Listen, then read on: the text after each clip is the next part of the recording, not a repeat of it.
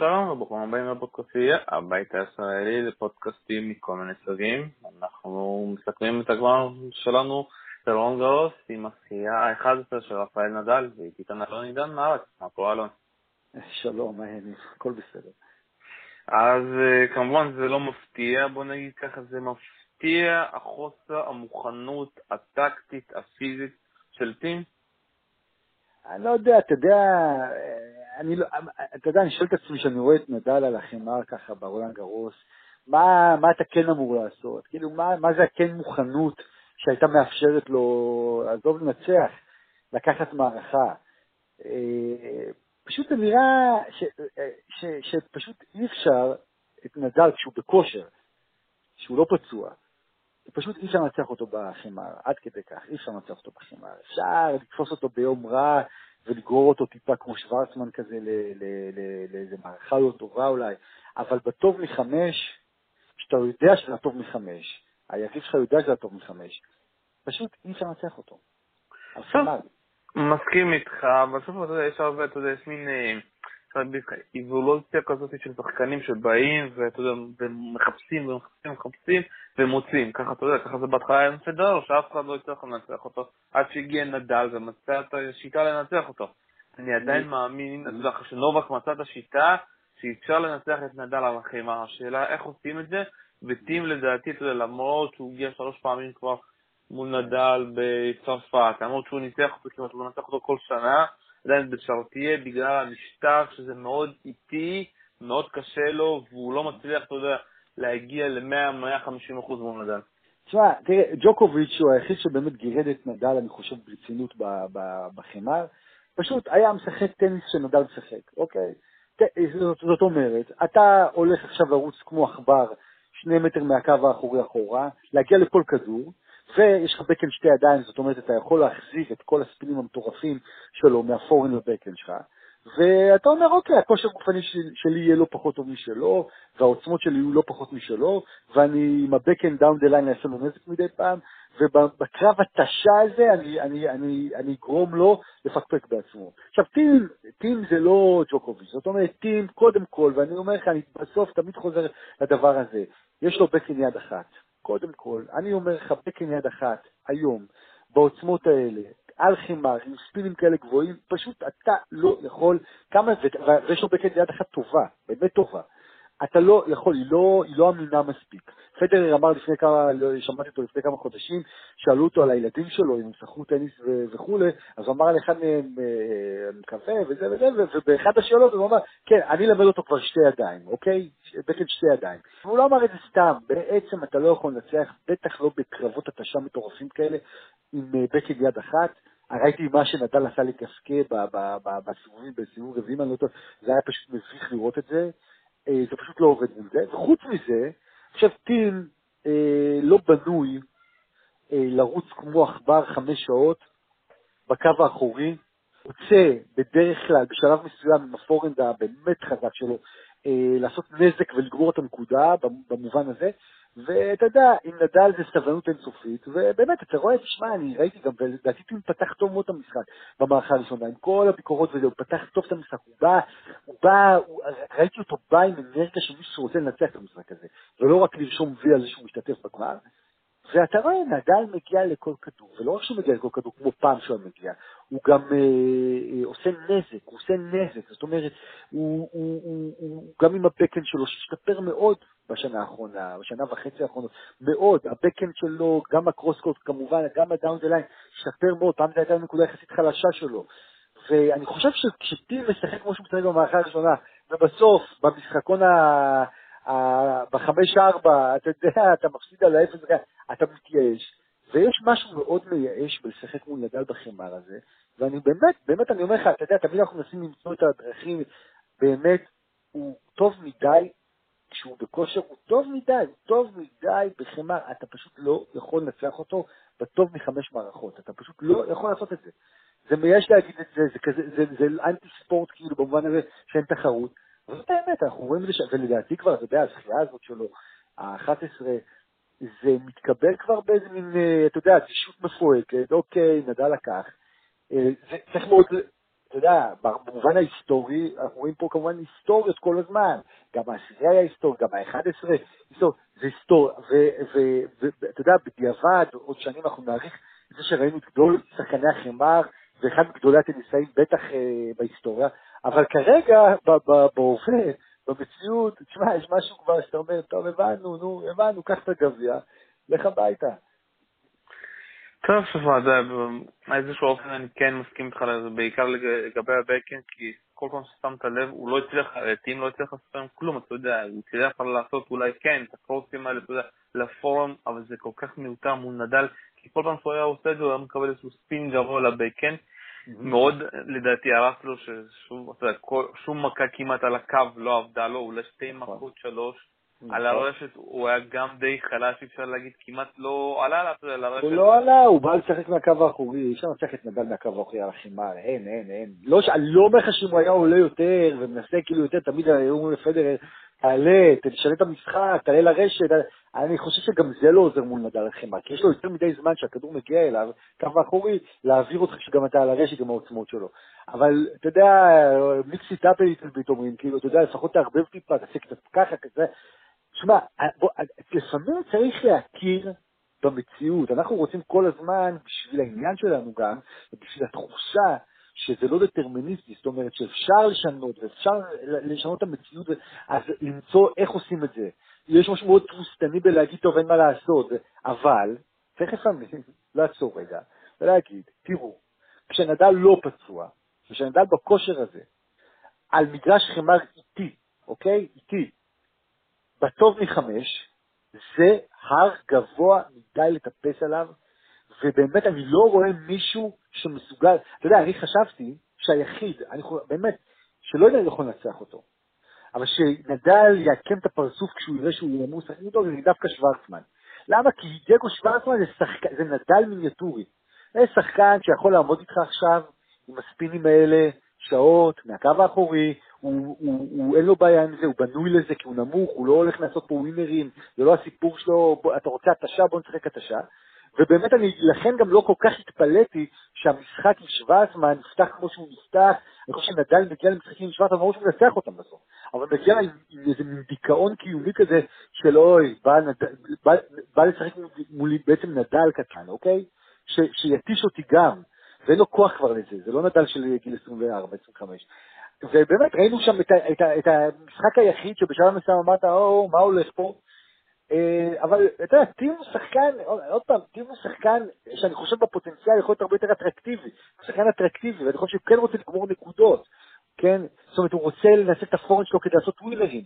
זה בסופו של דבר לא מתאים בחמר מול נדל. אגב, כשנדל יפרוש, אני חושב שטים, חמר, הוא יכול לקחת שם אה, את הגרנדסמים, הוא באמת אולי הכי טוב חוץ ממנו היום.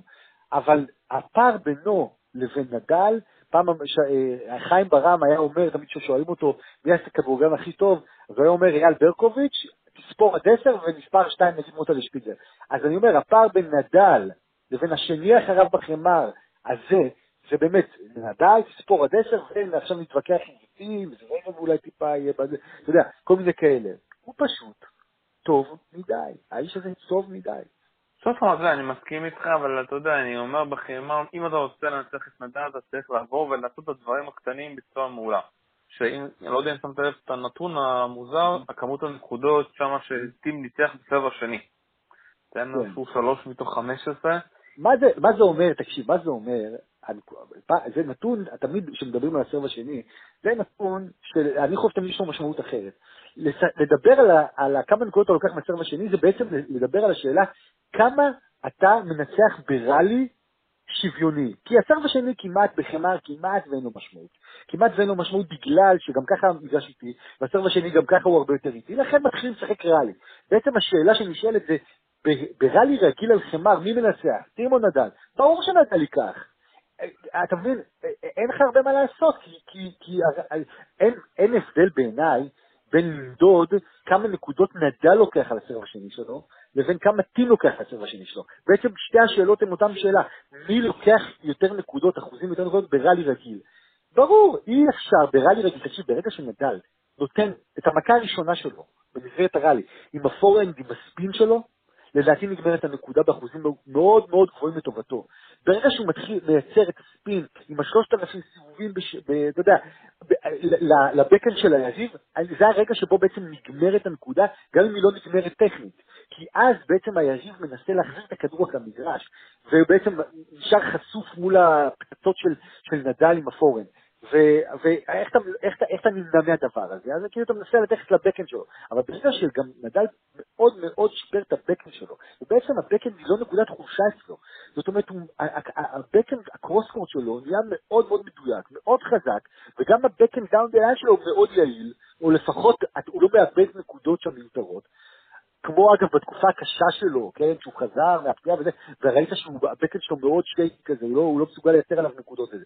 אז ברגע שהוא שיפר את הנקודה הזאת, שמע, אתה שואל את עצמך מה אתה אמור לעשות מולו, מה אתה אמור לעשות מולו. אז סוף אם אני מסתכל מהצד של, אתה יודע, מאוד התלהבתי בכל השבוע הזה על הפרס של טים, למרות שהוא עושה כמה מערכות, הסרף שלו היה מאוד, אפשר להגיד, אתה יודע, טוב, הרבה, אתה יודע, ספין, אה, שאתה יודע, מאוד הפריע לכל השחקנים שהוא פגש. כן.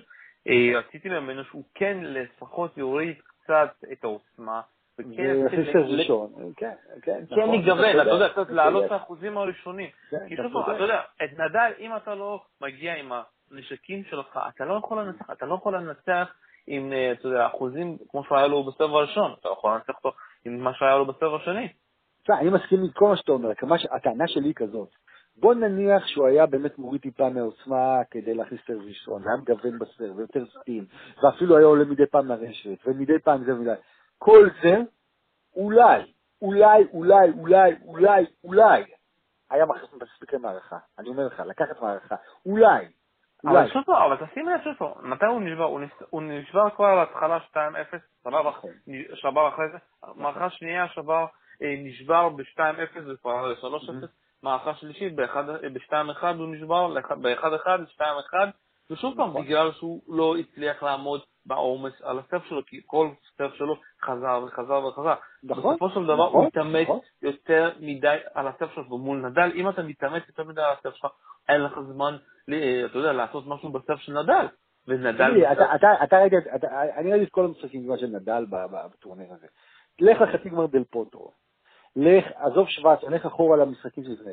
תקשיב, אתה יודע, אני, אני, אני, יש איזה משהו, כן, בלדבר בניואנסים האלה על מה עושים מול נדל, שבעיניי, אתה יודע, הוא קצת אה, מיותר. אני לא חושב שגם אם טים היה עושה משהו במצב שלו, לא מתאמץ עליו, וכן מכניס יותר אחוזים, אני באמת, ההפרש הוא גדול מדי, הפער הוא גדול מדי. תסתכל על התוצאה. שוב תלוי איפה אתה מבזבז אה, את הכוחות שלך.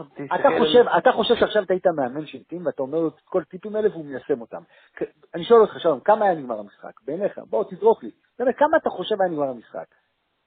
אתה חושב שיש סיכוי, שיש סיכוי שבשינויי ניואנסים האלה, בשינויי טקטיקה, אז ה-6-4, 6-3, 6 היה הופך להיות ל-3-2 במערכות, אני חושב שהמטרה בסוף של כל הצוות של טים היה להעריך כמה שיותר את המשחק, נכון, זה נשמע קצת הזוי, אבל ראית בסופו של דבר שפתאום יש לו בעיות ביד, והייתה לו חבישה. ואם אתה... כן, אז בסדר, נכון, כן, אתה תמיד רוצה שנדל יגיע לאזורים האלה שהגוף אולי יבגוד בו, אני מסכים איתך. ואם אתה יכול אה, אה, למשוך את הזמן הזה ולגרום, הכל בסדר. אבל אתה יודע, אוקיי, אני לא יודע אם טים בנוי, בנוי ממש כשחקן טניס, לקרבות של ארבע וחצי, חמש שעות. וראינו היום שלא, ראינו שלא. ראינו שלא, ולמה? כי אני אגיד לך למה, כי אני חושב ששחקנים מסוימים, אגב, בטח עם בקין יד אחת, אבל בטח עם הפורן של טים, שהוא כאילו הנשק העיקרי שלו, אלה שחקנים שרוצים לשחק שלוש, ארבע, חמש, שש מכות ולגמור את הנקודה. אגב, פדרר, אתה, אתה לא, אין לך, מבחינה נפשית, מבחינת איך שאתה בנוי, את, ה, את, ה, את הכוח, את הרצון, את הסיבולת, לעכשיו למשוך כל רלי 20 מכות, ולהחזיר כל כדור וכל כדור. אני, לא, אני חושב שזה שחקנים שלא בנויים באופן הזה. ג'וקוביץ' אגב כן בנוי באופן הזה. אני חושב שגם מרי בנוי בצורה הזאת, אוקיי? אבל וברינקה לא, וטים לא, ופדרר לא. זרב זאת שאלה. ולכן שבא טים כזה, שהוא בעיניי מאוד מוכשר, באמת הוא ייקח עוד גרנדסמים, אין לי ספק בזה, ויכול להיות שהוא ייקח גם על החימר, אבל מול נדל, שאתה יודע, שאתה הולך עכשיו לעבור, את הוויו דלו רוזה של הטניס, אתה צריך פה להיות מול הבן אדם שלא ייכנע, ולא משנה מה יקרה, ואתה הולך להיות פה חמש-שש שעות ולזרוק את הדם שלך, ואתה רואה איך הוא מחזיר לך כל כדור והכל, אני אומר לך, זה מפיל ייאוש. עבור מישהו שרוצה לראות, אגב, באמת איזה מין הפתעה כזה ברור, אתה בא מראש כאילו עם איזה ייאוש, אתה אומר, טוב, נו, מה אתם, מה אתם בכלל בונים על משהו? ואיך אתם בכלל שואבים את הציפיות האלה? הוא טוב, פשוט טוב מדי. עכשיו, באמת, נדל גם לא ראיתי עליו סימני פציעה יותר מדי גדולים בטורניר, אתה יודע, פה ושם הוא... אבל ראית שהוא נראה טוב, ראית את הגוף שלו, הוא נראה חזק, הוא זז טוב על המגרש, העוצמות שלו מטורפות, הוא כאילו בא, הוא בא לטרוף פה את הכל. ואני אומר לך, עם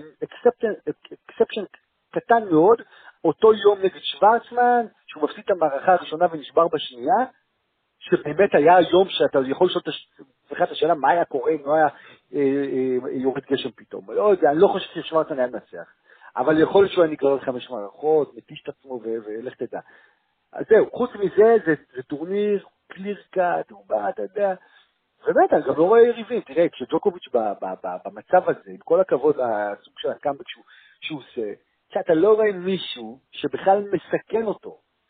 אה, אה, כלום. אני גם יכול לחשוב שזרב היה מסכן אותו. אתה יודע, נדל נפל, אתה יודע, לפעמים גם כמו שביוס אופן נפל על הקלה שחקנים. אני מדבר איתך על חמר, אני מדבר איתך על חמר. בווימבלדון וביוס אופן הוא יכול ליפול. ואגב, אנחנו רואים גם, צריך לשים לב, תמיד לאופן שבו העונה שלו בנויה. תמיד, שים לב לדפוס הזה. אוסטרליה כזה כן, הוא, הוא בא חזק, הוא זה, אבל הוא יכול עדיין להפסיד, עדיין זה מגרש קשה. ברולנד גרוס אין מה לעשות נגדו, ואז ווימבלדון מתחילה איזה סוג של נפילה, והוא מתפייד לקראת הספטמבר, לקראת ה-US Open, ואז לך תדע מה קורה. יש לו איזה מין, כאילו זה מדפוס כזה, ככה הקריירה שלו בנויה בשנים האחרונות. אז ברור שהוא יכול ליפול. אבל ברולנד גרוס, שזה כאילו גולת הכותרת שלו, וכשהוא מגיע בצורה שהוא מגיע אליו, תשמע, אתה, אני שואל את עצמי מה, אתה חושב שג'וקוביץ' היה עושה יותר? אני לא חושב שג'וקוביץ' היה עושה יותר. בסדר, אני לא בטענות לנדל, אני חושב שהוא אחד השחקנים הכי טובים על החמר, אבל אני חושב שאתה מגיע... מה זה הכי טובים? הכי טוב. הכי טוב, הכי טוב, אבל שוב, כשאתה מגיע מול נדל, קודם כל אתה צריך לבוא, שוב, אני מדבר על טים, לבוא עם דברים, אתה יודע, ספציפיים שאתה צריך, אתה יודע, להצליח שם באחוזים שלך. קודם כל תסתכל על עצמך. אתה לא יכול לנצח את זה. לא אפשר, תקשיב, בוא ניכנס לזה. אתה רוצה טים, אין ספק, היה צריך עם הסרב, לא, כן אה, להכניס סרבים ראשונים, וזה אומר להוריד טיפה עוצמה וכן אה, לגוון אותם, אני מסכים לגמרי. כן היה צריך לנסות לתקוף אותו על ידי עלייה לרשת מדי פעם, להלחיץ אותו, זה נכון, אבל אה, מסכים להכל. אני אומר לך שעם כל זה, הוא לוקח מערכה, או היה לוקח אולי מערכה אחת. לכן, לכן, לכן אני כאילו, מה שאני אומר לך, זה שלפעמים קשה לנו לקבל את זה שיש איזו מפלצת טניס בדבר הזה שנקרא חמר, הגדולה אי פעם, ללא ספק בכלל, וכן, הם נקטלים, ואתה יודע מה, אולי כשיהיה איזה מישהו שבאמת יהיה יריב עבורו, נזהה את זה. כשג'וקוביץ' היה בשיאו, לחמר זיהינו את זה, ואני חושב שאמרנו, ג'וקוביץ' פייבוריט, היה ג'וקוביץ' אפילו תקופה שהוא היה פייבוריט. אבל אני חושב שמכל השחקנים היום, שהם כאילו הדור הבא שמנסה לזנב בגדולים וכולי וכולי, אין מישהו שבחמר נראה כמו יורש טבעי לנדל שהוא שחקן חמר טבעי. כן? עם כל הכבוד זה טים כן, שוב, טים, שוב, אמרנו את זה גם, שהוא נדל יפרוש, טים ייקח שם, טים ייקח, כי אתה לא רואה בנמצא מישהו שהוא באמת איזה חמריסט כזה גדול, שבאמת הוא לא, אני לא חושב שטים, עוד פעם, אני לא חושב שטים הוא שחקן חמר קלאסי דווקא. כי הפורן המטורף שלו יהיה מאוד אפקטיבי גם במגרשים מהירים, שאי אפשר יהיה להגיב לפורן הזה בכלל. אבל נכון שכשאתה מסתכל על מה שקורה בטניס הגברי, אני לא רואה איזה מומחי חמר גדולים, ספרדים כאלה, שאתה יודע, כמו פרר שהיה, וואלה, היית אומר, אולי, לא. אז כן, טים הוא, הוא מועמד פוטנציאלי, אבל הפער בין נדל לבין טים במונחים של חמר הוא פער עצום, עצום, פשוט עצום. ואגב, אני מחזיר אותך שנה שעברה לבבריק על הגמר. מה, מה, מה זה היה? זה... או שידור חוזר אפשר להגיד. שידור חוזר, אותו דבר, מה, אותו דבר. בואו קצת נדבר, אתה יודע, אני תמיד חושב לדבר על השחקנים הגנתיים על החמאה, השחקנים התקפיים. אם אנחנו הולכים ככה דל פוטו, אה, mm. שוורצמן, אתה יודע, אתה יכול להגיד שהוא באמת אה, מין אמצע כזה, הוא לא גנתי ולא התקפי. אה, ואתה יודע, עזוב, שחקן... לא, שוורצמן, שוורצמן, שוורצמן לדעתי, בגלל, תראה, בגלל הנתונים שלו הפיזיים, הוא נמוך וכולי וכולי, הוא לא יכול להיות ממש התקפי, גם הוא מנסה, גם אם הוא מנסה לתקוף, הוא מומחה בלהחזיר המון כדורים, הוא יודע לשחק גם עם הספינים, עם כדורים גבוהים, לעתיד זה נדל לא אוהב, הוא עושה את זה, אבל הוא לא אוהב שעושים לו את זה, ו- ולכן שוורצמן, אני חושב שהוא שחקן שמבחינתו נתפס כניג'וס, פשוט זה ניג'וס, הוא לא רוצה את זה. הוא לא רוצה, הוא בשנים האחרונות רוצה לקצר נקודות, הוא לא רוצה את זה. השאלה, השאלה שוב פעם, אתה לא יכול, אם אתה שחקן התקפי, אתה לא יכול לנצח את נדל הסכמה, או שזה... להקה אתה לא יכול, להקה אתה לא יכול. כי שחקן התקפי רוצה לגמור את הנקודה, הוא משחק 2-3 מכות והוא רוצה לתת את הווינר. אבל נדל, הווינרים האלה, זאת אומרת, הוא הולך כמה, שתי צעדים אחורה, שלושה צעדים אחורה, הוא מחליק טיפה על החמאה והוא מגיע, הוא מחזיר את הכדור. כשהוא מחזיר את הכדור, כדורים גבוהים, שנותנים לו זמן לחזור לאמצע, והכדורים הגבוהים האלה הם גם מאוד מתעתעים את היריב, זאת אומרת, הם לא קלים לטיפול. ראינו, היה פה איזה פריים, במערכה השנייה, אם אני לא טועה, איזה כדור שהוא היה פריים, פגע בפריים של נדל, עלה גבוה, וטים לא ידע איך להסתדר איתו, שזה כדור חלש וחטף את הווינר. זאת אומרת, גם הכדורים הגבוהים האלה, הכאילו אה, קלים לכאורה לאיזה סמש, הם לא קלים בכלל כשהם מגיעים לקו האחורי. ואתה רואה את השחקנים כאילו מתקשים מולם. לכן ההגנה של נדל, ההגנה המדהימה הזאת שלו על חמר, היא נותנת לו, אני חושב, את הניצחון. עכשיו, הוא הוסיף להגנה הזאת גם התקפה. זאת אומרת, הוא כן הולך על כדורים חזקים שהכדור מגיע אליו נוח. והמשחק רשת שלו, כשהוא עולה, מאוד השתפר, הוא כן יודע, והוא נותן דרופשוטים גם די אפקטיביים, כי השחקנים שמולו הולכים אחורה איזה שניים שלושה צעדים גם, אז כן, הוא פשוט נראה בחמר כשהוא בכושר מפלצת. פשוט מפלצת, צריך לתת לו את הכסף, הוא פשוט מפלצת, אני אומר לך, הוא אה, אה, אה, גדול החמריסטים זה ברור, ובמפלצתיות הזאת הוא באמת, אתה יודע, הוא עוד מעט כתף אל כתף מבחינת הזה מול, בסדר, אני אומר לך, זה לא מופרך, לא מופרך, שהוא ישווה אותו תוך שנה-שנתיים. שוב פעם, שוב פעם, זה די משמעותי, אתה יודע, השאלה שוב פעם, אם הוא ימשיך לקחת כל שנה רון גרוס, או שהוא גם יוסיף לעצמו עוד איזשהו US Open, או... אני חושב ש... אם אתה שואל אותי, השנה הוא ילך מאוד חזק על עוד...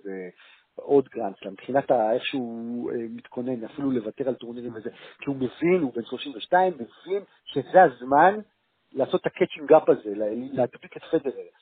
פדרר גם, גם מודע לזה. זאת אומרת, US Open כזה השנה, זה לדעתי צריך להיות טורניר מטרה ממש ממש רציני בשביל נדל. ממש...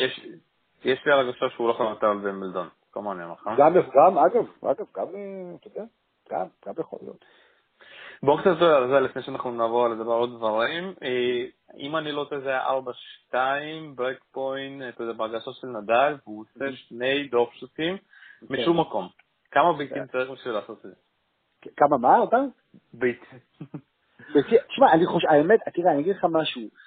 אני חושב, אני לא יודע כמה ביצים אה, נדל צריך, שבשביל כזאת, אני, באיזשהו מקום, אני חושב שהוא זיהה והוא מזהה שאת המשחק הזה הוא לוקח, אני אומר לך. ולכן הוא גם יכול להרשות לעצמו את זה. ויש לו את ה... אני חושב שנדל, יש שחקנים מסוימים על חמר, שכשהוא מרגיש אותם, הוא יודע שהוא מנצח את המשחק. ולכן אז יש לו פחות לחץ. ו- ולכן הדרופשוטים שהם זה, זה מכות שכשיש לחץ אתה מפספס אותם, אתה אומר, הם קצרים מדי, הם ארוכים מדי, הם גבוהים מדי. אבל זה לא נקודה שאתה עושה, אתה יודע, ב... אה, אם אתה יודע, נכון, אבל אם אתה יודע שאתה תנצח בכל מקרה, אז לפעמים אתה כן עושה את זה. ואני חושב שזה הנקודה. זאת הנקודה האמיתית, שנדל במשחק הזה, אני חושב מרגע שהוא, אה, אה, שטים נשבר ב-5-4 וזה היה 6-4, אני חושב שנדל הבין שאוקיי, אני, אני לא רואה איך טים היה חושב, אחרי שהוא הפסיד 6-4, בצורה שהוא הפסיד גם, שאוקיי, אני הולך לנצח, לנצח בשלוש המערכות הבאות בחיימה את נדל. אני חושב שגם נדל יודע את זה, אבל אני אומר לך, יש שחקנים שהוא לחוץ מולם, ואתה רואה את זה שהוא לחוץ מולם, ואני אומר לך שמושבסון כן היה קצת לחוץ, כי, כי הוא קצת חושש מאלה שמחזירים כדורים 20 מכות ריאלי והם לא מפחדים מזה וזה בטבע שלהם, לכן מול ג'וקוביץ' בתקופות מסוימות הוא היה לחוץ, וידע, יש פה מישהו שיעמוד מולו עכשיו חמש שעות, אין לו בעיה עם זה, אוקיי? ומול כן, ומול שחקנים התקפיים כאלה, הוא יודע שהם אוקיי, הם עושים הרבה רעש, ומכות יפות, ומחיאות כפיים מדי פעם, וכולי וכולי, אבל הם לא ינצחו על חמר. ולכן, אוקיי, אני אעשה דרופ, אני אעשה דרופשוט, כן, אני אעשה דרופשוט. ובכלל, אגב, הדרופשוטים, נדל אה, אה, משלב יותר ויותר דרופשוטים במשחקים שלו, הטאט שלו, הטאט שלו כן טוב, גם עבודת הרשת שלו נהייתה יותר טובה, הוא שחקן הרבה יותר שלם ממה שהוא היה, ובגיל הזה, ואני אומר, דיברנו על הבקן, הוא בעצם שואל איפה החולשה, איפה החולשה? שוב פעם, המשחק, היום לא הייתה לו שום חולשה, אתה יודע, זה עניין של לדעתי, נכון. שוב פעם, מה שאני, אתה יודע, אמרתי לפני המשחק, אני רציתי שהמשחק הזה יגיע לחמש מערכות, ולראות את הכושר של שני השחקנים. הקטע של נדל פשוט, אתה יודע, הוא, הוא ידע שאם הוא יגיע לחמש מערכות זה לא טוב, בעיקר הבעיה של הידיים, נכון, שאנחנו נכון. לא ידענו. נכון. ואתה יודע, ובסופו של דבר, אתה יודע, זה... המערכה, שלום, המערכה הראשונה הייתה המערכה הקריטית זאת. זה הדבר. אם טים היה לוקח את המערכה הראשונה, נדל היה מתחיל אולי קצת לפקפק במובן הזה שהוא יודע נאמר שהידיים שלו לא במצב כל כך טוב ויש לו עכשיו עוד שלוש שעות להעביר, יכול להיות. אבל ברגע שהמערכה הראשונה הוא לקח אותה, אני חושב שהמעמסה הפסיכולוגית עברה לטים שאמר מה, אני יכול לנצח פה עוד שלוש מערכות על חמר את נדל, ופה בעצם אני הבנתי שזה כבר מתמוסס, הוא נשבר שוב, וכולי וכולי, והמשחק כבר הפך למוד האוטומטי הזה של חווה, אין, אין לכם מה להסתכל אם אתם רוצים מתח, זה לא, זה לא הולך להיות משחק מתוח באמת. וזה, וזה, לדעתי, זה בעצם השורה התחתונה של אה, נדל ברולנד גרוס. בעצם, חבר'ה, מתח לא יהיה במשחקים פה, לא יהיה. לא יהיה כאן. אה, בואו קצת נסכם את הטורניר. אה, אתה יודע, מה שאני לוקח מהטורניר הזה זה את האיטלקית, שקיניטו, את אה, זוורב עם ההגעה שלו סוף כן. סוף לרבע הגמר, ואתה יודע, הנפילה הזאת שבסופו של דבר אי אפשר לשחק 11 שעות וכן אה, לנצח את טים. והיו גם, אתה יודע, הרבה משחקים, אתה יודע, היה- עניין, היה הרבה משחקים מעניינים, ואני מאוד נהניתי. מה אתה לוקח? אני אגיד לך מה, קודם כל, אה, צ'קינטו, אתה יודע, זה מה- מה- האלה שקורות מדי פעם בטורנירים. אני לא, האמת להגיד לך, זה יישמע אולי לא רומנטי, אני לא אוהב את זה. אני לא אוהב את זה, כי אתה יודע שאחרי ההפתעה הגדולה, הוא, אה, מישהו יבוא וידרוך עליו, אוקיי? אפקט מכבי, אתה יודע, כולנו אה? כן, לא, זה לא רק מכבי, כי זה, הוא לא באמת יותר טוב אם מישהו מנצח אותו בהפתעה הגדולה, אוקיי? יש יום כזה לפעמים, וזה מתלבש, ובאמת היה לו פה טורניר שהתלבש לו, כי בכל זאת. אבל אתה יודע, אני לא חשבתי שהוא הולך פה עכשיו לנצח את טימבה, זה, זה לא, זה, אז אה, כאילו אני אוהב שבחצי גמר יש משחקים אמיתיים, גדולים אמיתיים, ולדעתי שני החצי גמר האלה היו מאוד מאכזבים באיזשהו אופן, מאוד כן, חצי אתה יודע, הגיעו שני שחקנים כבר אה, בלי כוחות, דל פוטו וגם צ'קינית. נכון, אני גם חושב שדל פוטו הוא לא שחקן חמר באמת ברמה הכי גבוהה שיש, ובעצם שדל פוטו מגיע לחצי גמר זה אומר הרבה על רמת החמריסטים, כי דל פוטו הוא לא שחקן עם תנועה כזאת טובה. זאת אומרת, יש לו עוצמות, וכמובן שיש לו כאילו את כל המכות, הבקד אולי קצת אה, פחות טוב, אבל הוא לא שחקן של תנועה. אבל תסתכל את מי הוא קיבל, הוא קיבל את צילי שהוא גם לא שחקן חמר, הוא נכון, קיבל את איזנר נכון, שהוא לא נכון, שחקן חמר. נכון, נכון, נכון. כשאתה. מקבל הגרלות קלות, בגלל זה אני אומר, אה, לא, לא, ברור, אבל אז אתה יודע שאתה מגיע לחצי גמר מול נדל, ואתה יודע שזה הולך להיות בלואו-אוט כזה. כי ברור לך שלא הולך להיות פה קרב אמיתי, הרי הוא לא יכול להיות מתוזז מול נדל, זה ברור שהוא לא יעמוד בזה. וזה מה שאתה מקבל, אתה מבין? אני מעדיף לכאורה, נשמע לך ביזאר, את שוורצמן בחצי, כי אני חושב שוורצמן יהיה משחק. ודל פוטו הוא שם יותר גדול, אבל לא יהיה משחק. גם שילס לא יהיה משחק. אני מסכים איתך שוב פעם, אבל אתה יודע, זה המצב הזה שאיך ההקללה הזאת, אתה יודע, התחבר בסופו של דבר. זה לא רק הגרלה, שלום, תגיד לי מי מהשחקנים בכל ההגרלה, בכל ההגרלה, הם היום חמריסטים שאתה אומר יעשו את המוות לנדל. מי? היום, חושב- אין, זהו, פוניני זהו, אולי, פוניני של פעם, אולי פוניני כזה, לא, שהוא גם, אתה יודע, הוא לא- חמריסט, אבל אה, מי? איזה שחקן כאילו... זרב יכול כאילו. כאילו זרב יכול. כאילו זוורב, נכון, אבל זוורב באמת, אה, אתה יודע, אתה, עובר אה, של- שלושה משחקים של חמש מערכות, ברור שתיפול מהרגליים מול טים, ואז זוורב כן, אם הוא היה פרש והכול, יכול להיות שהוא קצת יכול להציק לנדל, אני גם לא חושב שהוא יכול לנצח אותו, אבל להציק לו כן. אבל החצי גמר בעיניי היו דווקא, אתה יודע, ירידה כזאת.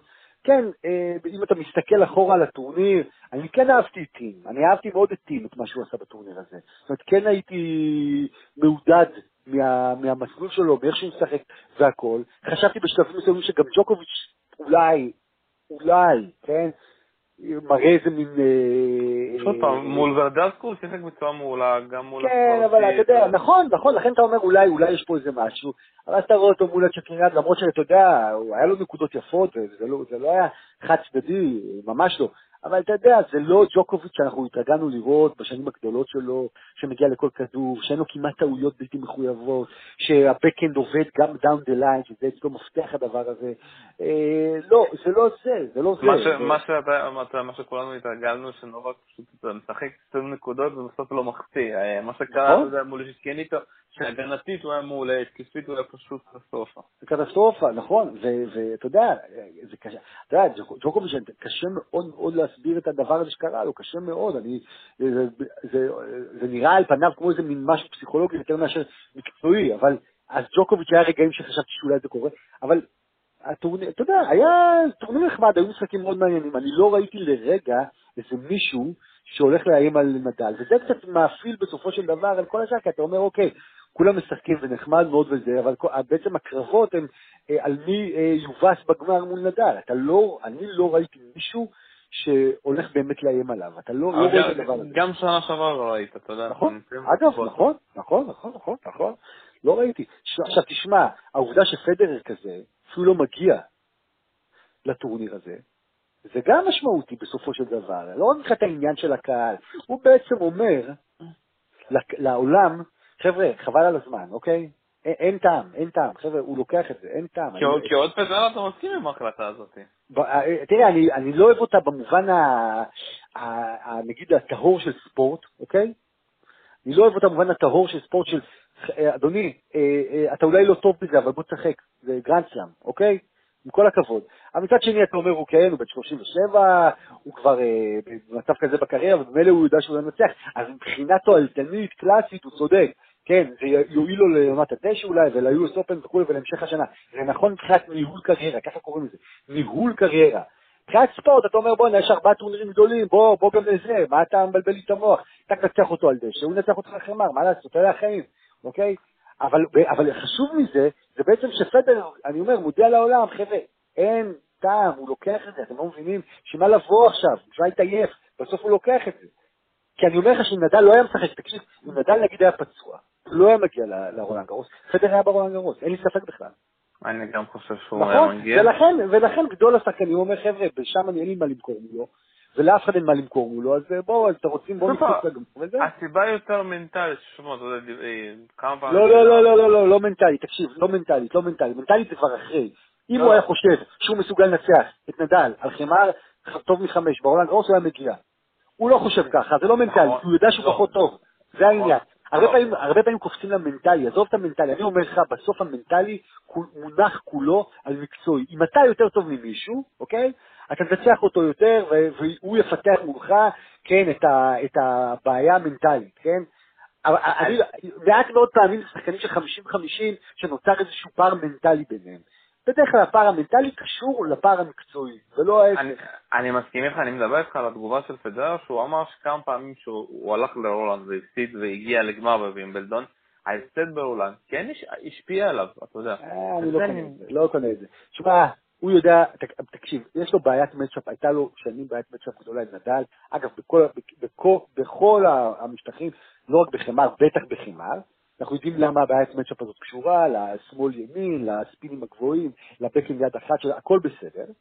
אבל אני לא חושב שכאילו, אתה יודע, בגלל שהוא הפסיד רק לנדל בחמר, אז הוא יפסיד לו גם בדשא. אני חושב שבאמת הייתה לו בעיה עם הטניס של נדל. לקח לו זמן להתמודד מול זה, אני לא אגיד לפתור את זה כי הוא לא באמת פתר את זה, אבל אה, כן, ככה, היה לו בעיה, וזה לא מנטלי. אני לא חושב שזה מנטלי, אני חושב שהוא באמת הטניס שלו לא היה בנוי להתמודד מול הטניס של נדל. tennis wise, טניס, לא מנטלי. כן, ברור שאתה מפסיד ב matchup כל כך הרבה פעמים, אתה כבר גם מפתח איזשהו פחד ואיזה מין יראה וחרדה ומה שאתה לא רוצה, ואולי אתה חושב שאתה לא יכול לנצח נכון, אבל זה נשען על פער מקצועי, ולא ההפך, זה לא שהוא פחד מהגוף של נדל, ולא, הוא ידע שנדל יותר טוב ממנו, זאת אומרת, יש לו מצ'אפ יותר טוב ממנו במשחקים ביניהם, והוא לא הולך לפתור אותו. והוא לא יודע איך לפתור אותו. טוב, אתה יודע, אנחנו נהיה מאוד מעניין בווימבלדון, כי אני מקווה שגם נובק יגיע, אם נדל יגיע, לדעתי נדל לא יגיע, יש לי כזאת יד, עכשיו פדר בטוח יגיע, ואתה יודע שגם עדיין טים, טברב, זה כן שחקנים. לדעתי אגב, גם טים וגם זוורב הם כן מועמדים לשחקה בווימבלדון אה, השנה במיוחד. כן. למה אתה חושב שטים כן מתאים על הדשא? כי אני לא כל כך אה, חושב... אני אגיד לך למה, אני חושב שיש לו forehand קטלני, קטלני, forehand קטלני. וה backhand, לא, דיברנו backhand יד אחת, ה backhand יד אחת יחסית לשחקן backhand יד אחת כן יציב. אני חושב שה serve חייב, חייב, חייב להיות באמת עם אחוזים הרבה יותר גבוהים. הוא, הוא נע טוב על המגרש, הוא זריז. על פניו יש לו מאפיינים של שחקן התקפי שיכול לנצח בדשא. כן, השאלה, לא... ש... השאלה שהוא, יודע, שהוא ינסה לעשות את הדשא כמו שנודע לך בסופו של דבר, להפוך את זה למין אה, משחק חימר, זה לא, אתה יודע, זה לא... לא, אני לא חושב שזה היה, אם הוא ינסה להפוך את זה למשחק הוא לא- הוא לא ייקח את זה. אני חושב שכן יש לו את היכולת לקצר נקודות, לתת פורן פצצה כדי לקצר את הנקודה, ו- וגם להגן לא רע, כי הוא שחקן מהיר ויש לו כן הגנה טובה. לכן, ואני לא רואה, כן, אני לא רואה איזה מפלצות כרגע בטניס, זאת אומרת, נדל, אנחנו יודעים מה החולשות שלו במפגשים המהירים האלה, ג'וקוביץ' לא בכושר, מרי, אנחנו יודעים מה מצבו, ואברינקה בטח לא זה, ולכן, אוקיי, בסדר, אנחנו לא יודעים באיזה, כרגיל, באיזה מצב הוא מגיע אחרי כל הפגרות האלה וכו'. לכן, אני חושב ששחקנים כמו טים וזוורב, זאת אומרת, החבר'ה הצעירים שכאילו באים ולהוכיח וכולי, יש להם הפעם סיכוי טוב, יש להם סיכוי טוב לקחת. אני לא רואה איזה מפלצת דשא שהולכת פה, אתה יודע, שהיא איזה פייבוריטית גדולה. זה לא, גם לא פדרר, אני לא ראינו אותו, אתה יודע, כרגיל, אתה, אתה, אתה, אתה לא יודע באיזה מצב הוא נמצא. מה... אני חושב שאתה יודע, בסופו של דבר פדר צריך להתפלל לעלילת המזל עם הגרלה, אם הוא יקבל הגרלה כמו שנה שעברה, הוא לוקח את זה. אה, אתה יודע, הגרלה מאוד מאוד מאוד מאוד חשובה, ועדיין אנחנו לא ראינו את פדרר די הרבה זמן, אתה יודע, נראה איך הוא יחזור. יחזור חלוד, הוא יחזור זה, לוקח טיפה זמן, תשמע, ועוד פעם מחזיר את הגיל, לא, לא מובן התשובה לקח עוד יומיים שהוא ישחק מול מישהו זר או עולה מהמוקדמות בשטוטגרט. בואו כן. קצת נדבר על אה, נשים, סימון א' סוף סוף מנצחת, כן. סטיבנס, היה כן. משחק, אתה יודע, אפשר להגיד, אפשר להגיד שזה היה יותר טוב מהמשחק של היום.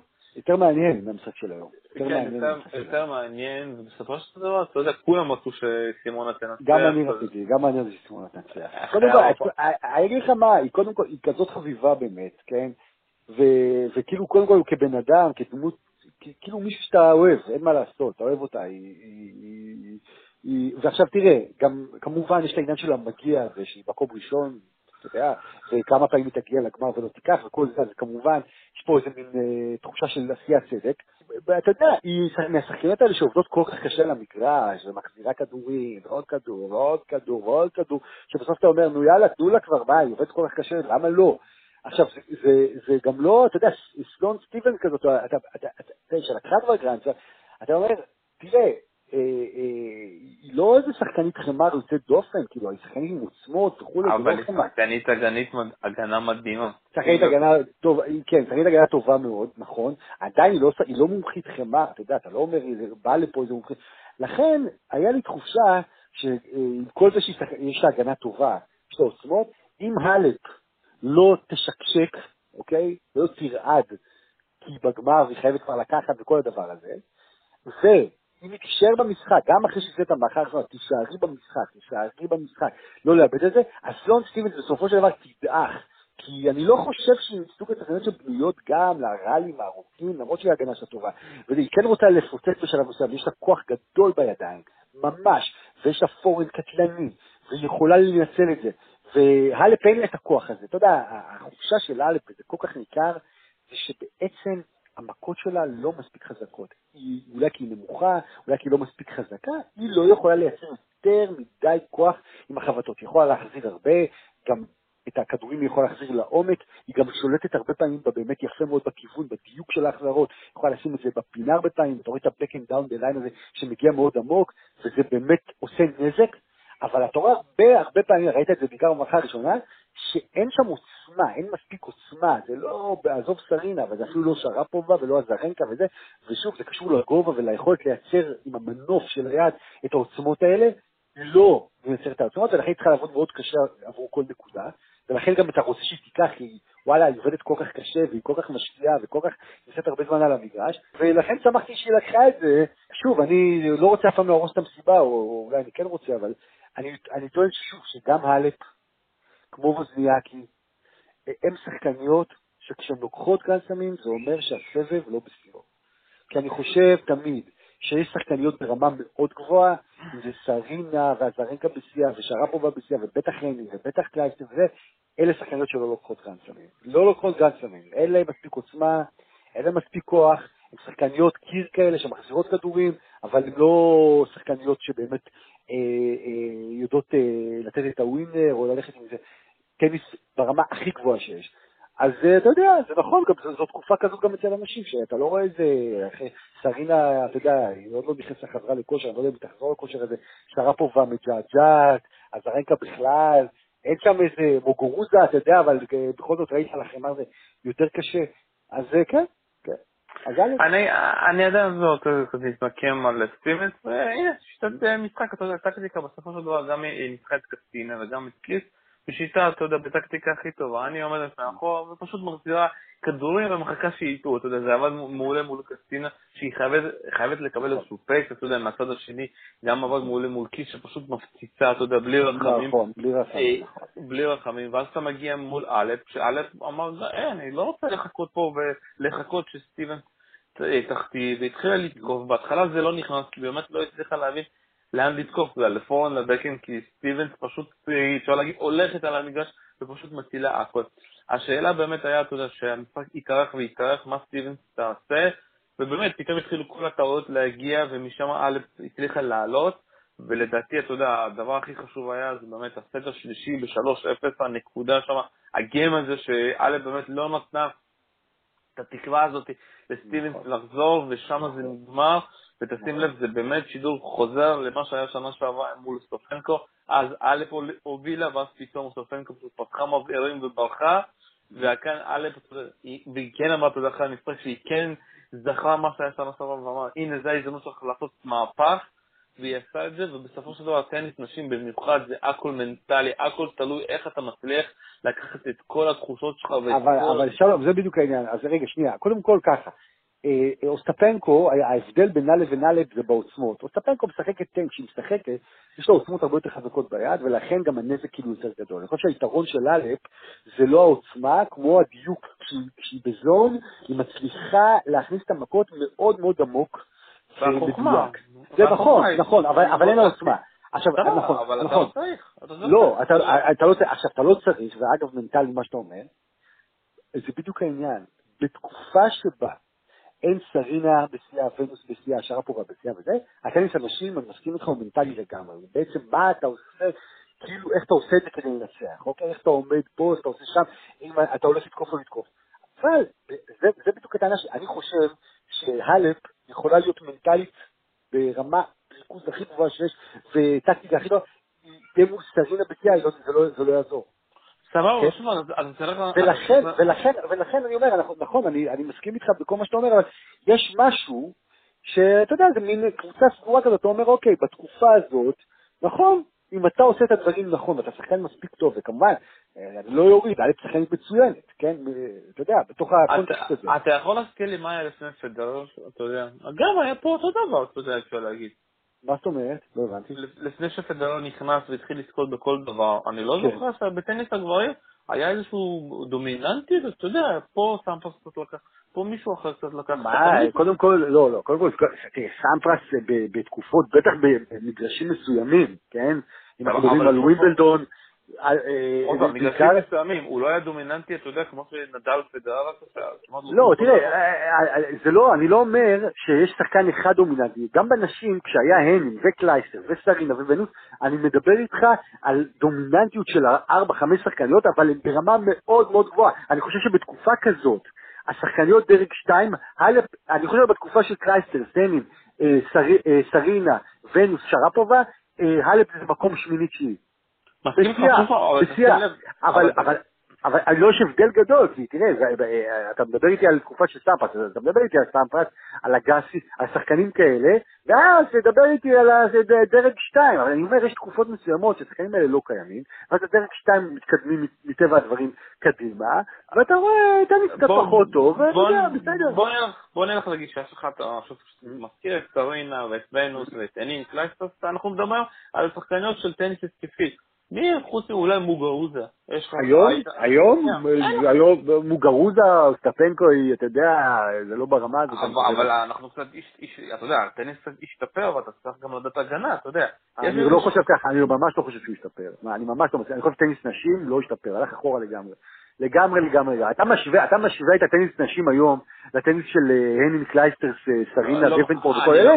אני לא משווה, אין, אני זה לא משווה. זה שתי דרגות מתחת. נכון, לא. שוב פעם, זה שתי דרגות מתחת, למה? כי יותר קשה לפתח. לא, לא כי יותר. קשה, כי יש שחקניות פחות טובות. לא, לא, לא, יש שחקניות פחות טובות. היום יש, זה משתנה, זה, אתה יודע, זה גלים, זה אבל משתנה. פעם, זה- מגיע מלמטה, שוב פעם, כשאתה מתחיל לגדל... זה לא מגיע מלמטה. לא, זה לא מגיע מלמטה. יש דורות כאלה ויש דורות כאלה. היה גם בתקופה, אני מזכיר לך, כשפדרר אה, התחיל, כן, נקרא לזה ככה, שסמפרס היה בס- בסופו, היה דור של יואיט ורודיק וקצצפין, כן, טניסאים פחות טובים, פחות טובים בטח מהדור שפתאום מגיע ג'וקוביץ', נדל, פדרר, מארי, אוקיי? או מהדור שלפניו, של סמפרס, אגסי, בטח אני לא מדבר איתך עכשיו על מקנרו, קונורס, לנדל וכל אלה. יש לך את התקופות האלה. אני חושב שבנשים זה נמשך יחסית הרבה זמן. ו- ו- ו- ואתה רואה טניס לא מספיק טוב, ומוגרבוזה אה. כזאת, זה כמו, אתה יודע, זה כמו טיפה בים, אתה אומר וואלה, הנה פוטנציאל לטניס התקפי, גם עם הגנה טובה וכולי. אבל אני לא, תגיד לי, איזה שחק... מה, מה, תן לי שמות של שלוש ארבע שחקניות שאתה אומר לי זה top level היום בנשים, שזה לא סרינה ושרפובה, אוקיי? סבבה, שוב פעם, אין, אין, אבל שוב פעם, אני- אני חושב שזה מגיע מלמטה, שוב פעם, בוא, שנייה, שאני אסביר את עצמי, מה זה אומר מלמטה? שמתחילים, אתה יודע, לפעמים אני רואה איך אה, מאמנים בנות בגילאים הצעירים, אתה יודע, כשאני בא ומחפש, לא, אתה לא, לא, אתה לא רואה שמנסים ללמד שחקנית מה זה רק תתקפי תתקפי, לא, מלמדים שחקניות להגן. ומכאן אתה מגיע, גם קרבר, אתה יודע, קרבר זה לא שחקנית התקפה. אה, תקשיב, אתה, אתה, אתה, אתה, מלמד, אתה מלמד להגן מי שאתה חושב שהנשק שלו יהיה הגנה. כי אם אתה גבוה, ואם אתה חזק, אתה לומד לתקוף גם, אוקיי? כי אתה חייב לנצל את החוזקות שלך. יש כל מיני סיבות, אף אחד לא אומר, אף מאמן לא אומר למי שלא, לא, לא, אנחנו לא נלמד לתקוף. אז אנחנו כן? יכולים... אתה, אתה, אתה, אתה עובד, קודם כמובן, כמו תמיד, אגב, בכל ספורט שהוא, הגנה זה בסיס, כי הגנה, אם אתה לא טוב בהגנה, אתה בבעיה. עכשיו, מה אתה חושב, שפדר, יש לך מישהו טוב בהתקפה, אז לא טוב בהגנה? הוא מדהים בהגנה. וגם וברינקה וכל אלה, וגם, אגב, שרפובה הייתה, הייתה לה הגנה לא רעה, התנועה שלה אולי לא כל כך מספיק טובה, וונוס הייתה לה הגנה טובה, יש להם הגנה טובה, אבל יש פעם, להם גם יכולת התקפית. אז שנייה, אז אפשר ללכת לזה לקחת לכיוון של אתלטיות או- לא אתלטיות, אתה יודע, זה נכון, אם באות לך. שחקניות אתלטיות גדולות, אז אתה כן יכול להגיד שיש לך שחקניות התקפה מעולות, אם באות לך שחקניות כמו א', שהן קטנות, נכון, אז נכון אין מאוד, אפשר להגיד, נכון זה, מקרה מיוחד, אתה יודע, מקרה מיוחד מאוד מאוד, מאוד, אז נכון. אתה יופי מהמשקל שלה, אז אתה יכול להגיד שוב פעם, יש איזשהו דור שמגיע, שזה אומר א', ווזניאקי, שהם, אתה יודע, שהם מה זה ווזניאקי? אתה מבין? מה זה ווזניאקי? ווזניאקי זה שחקנית. אנחנו ראינו את זה, אתה יודע, היא לא חדשה, זאת אומרת, אנחנו לא עושים עליה עכשיו איזה ניסוי. ווזניאקי, בתקופה שהגדולות שיחקו, היא לא יכלה לקחת גרנד סלאם, מה, היא לא יכלה להגיע למקום ראשון. ברגע שסרינה ירדה, ושרפובה ירדה, והז'רנקה ירדה, וכל אלה, אז ווזניאקי לקחה, אוקיי? ולדעתי גם אלף, זה אותו, זה אותו סיפור, כן? זה אותו סיפור. אתה יודע, שוב, עם כל זה שאני מאוד מחבב אותה, והטניס שלה מאוד, אתה יודע, משפיעה המון, ומגיעה לכדורים וכולי וכולי, אני חושב שבעוצמות של טניסאיות כמו אה, סרינה וכו', היא לא הייתה יכולה לעמוד, היא לא הייתה יכולה לעמוד, אבל מול... אה, כן, ולכן אנחנו, רואים, כן, אז בתוך הקבוצה הסגורה, אז הגמר מאוד מעניין, היה גמר מאוד טוב, אבל אני קשה לי תמיד להתנתק מהתחושה שאנחנו רואים פה טניס... אה, שוב פעם, אנחנו, אתה יודע, במיוחד אתה, אתה זוכר בתקופה של קלייסטר אנין, ושאנחנו, אתה יודע, שאנחנו לא יכולים לחוות את זה, שוב פעם, זה די קשה אפשר להגיד. אני לא רוצה לחזור איתך לגרף וסלט ו- ונברטילובה, אני- כן שלום, אתה לא בן כמה אתה, כן, אבל אתה יודע, זה- טניס- התקפי, שאתה- שאתה- שאתה אתה- אתה גם עושה הגנה ואתה תוקף כל הזמן, כואב, אתה רוצה לסגור נקודות. אני דווקא שמח לטניס של הנין, אתה יודע. כן, אבל לא, אבל, עוד פעם, אני לא רוצה אותם להוריד ולהוריד ולהוריד, אני רק רוצה להגיד שאני שמח שהאלפ לקחה, גם אגב שמחתי שווזניאקי לקחה, שיהיה להם, למה לא, שיהיה להם גרנד סלאם בארון, אבל, you know, בואו קצת אה, נדבר בסך הכל על הטורניר הזה, כמו שאתה יודע, אמרת עד עכשיו, אה, לא כל כך אהבת מה שקרה שם, אבל כן ראית משהו מעניין, משחקים מעניינים, אפשר להגיד שזה מרבע הגמר כבר היו קצת אה, משחקים חד צדדיים, אבל לפני זה, אתה יודע, אפשר להגיד בסיבובים הראשונים, כן היה מתח, היו משחקים ארוכים ומעניינים.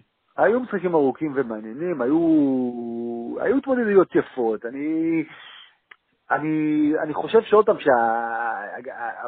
שאותי מה שתמיד מטריד, ב, אני, אני, אתה חי, בגלל איך שזה תמיד נגמר עם נדל וכולי, אז יש תחושה כאילו שאנחנו מורידים ממנו ואנחנו מורידים מהטורניר.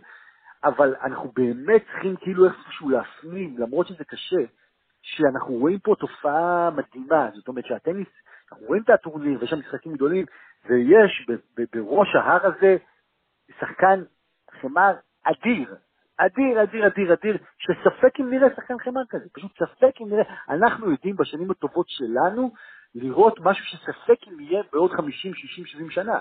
עד כדי כך. עכשיו, מצד אחד זה מוריד, כשאתה רואה את כל ההתמודדויות שכאילו מחוץ לנדל, אז אתה אומר, כן, הם משחקים כדי להפסיד לו. מצד שני, אתה יודע, כן, הם טניסאים הכי טובים בעולם, חבר'ה צעירים שמכים ובאים ואז נותנים את הכל, ואחלה משחקים כאילו, אבל, אבל זה הרולאן גארוס, תשמע, זה הרולאן גארוס של, ה, של ה-10-15 שנה האחרונות, כן, עם פה ושם exception של פציעות שלו וכולי וכולי וכולי. זה, זה טורניר שנהיה, אתה יודע, מין כזה, אוקיי, מישהו יעשה משהו מולו השנה, זו השאלה שאתה שואל, ואז לאט לאט אתה מגלה שלא. וזה. זה כן מאפיל על הכל, ואתה צריך לשכנע את עצמך כל הזמן, שתהנה מהדבר הזה, שאתה רואה פה את אחד הדברים הגדולים שתראה בטניס. כן, זאת האמת. וכן, היו משחקים, ושוב, אתה זוורב למשל, משחקים של זוורב, תקשיב, שלושה משחקים של חמש מערכות שאתה רואה אותם, כאילו איך הוא יוצא גם מהקבר, והוא מפגר שתיים אחת, ומצליח לצאת מזה ואתה רוצה שיצא מזה, כי אתה רוצה שיגיע לשלבים היותר מאוחרים, אבל אתה גם מבין שהוא שופט את עצמו, ושאין סיכוי שהוא אחרי שלושה משחקים כאלה מסוגל לעמוד מול שחקן כמו טים ובאמת לעשות לו איזשהו נזק. אז כן, אבל זה מעניין, וראיתי את המשחקים האלה, וישבתי ואמרתי, וואו, בואנה, וזה. בסוף, בסוף, בסוף, בסוף, בסוף, זה כאילו נדל. טוב, אז אנחנו מסיימים ככה את רון גרוס, אה, שוב, אני מאוד נהניתי, מקווה גם אתה, מתחילים, אתה יודע, לנסות עכשיו, אתה יודע, להיתקע ככה בתקופה הקרובה, מצד אחד מונדיאל, עוד מעט וימבלדון, כן. הולך להיות אה, די מעניין, אתה יודע, כל מי שאוהב גם טניס וגם כדורגל. נכון. ושוב פעם, לי קשה, אתה יודע, אני כזה, שוב פעם, קשה להגיד, אני חושב שבפדר, בעיקר בגלל המנוחה מגיע די פיבורית. אתה, אתה נותן את זה להסבר וטים, כן? אני, לא שאני אומר שהם הפיבוריטים, אני אומר שיש להם סיכוי טוב לקחת הפעם. זאת אומרת, יש פה אופציה טובה, כי באמת כל החשודים המיידיים הם בסימני שאלה.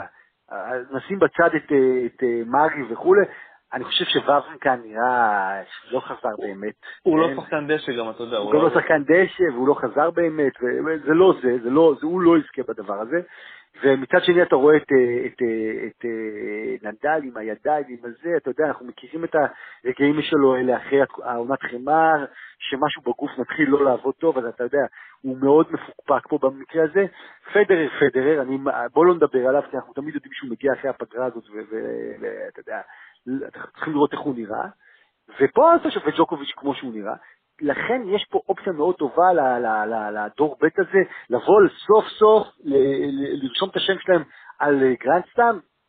ספרב וטים לדעתי הם שני השחקנים, אתה יודע, אתה יכול ללכת לכל מיני אה, כאלה ליד שהיום, כל מיני חדשנובים שאולי יכולים, אבל אני לא חושב שזה סוורב וטים שהם ממש יכולים להיות פה חזקים, יכול להיות שחקן גבוה, כן? יכול להיות פה איזה מין אה, שיליץ' כזה שיהיה בכושר טוב, והסרבים בדשא, אנחנו יודעים מה המשמעות של הסרבים שלו בדשא, יכול להיות פה איזה מין כזה דבר. אה, דל פוטרו אולי באיזה מין, אתה יודע, קונסטלציה של הגרלה טובה, אבל, אה, אבל פדר סימן שאלה, זוורב וטים. טוב, ולסיום, ראית את הסרט הדוקו על אה, סרנה? ראיתי, אני אגיד לך מה, ראיתי את ה... אני חושב שזה שניים או שלושה פרקים, אני לא יודע מה. ראיתי את הראשון, או חמישה פרקים, לא זוכר.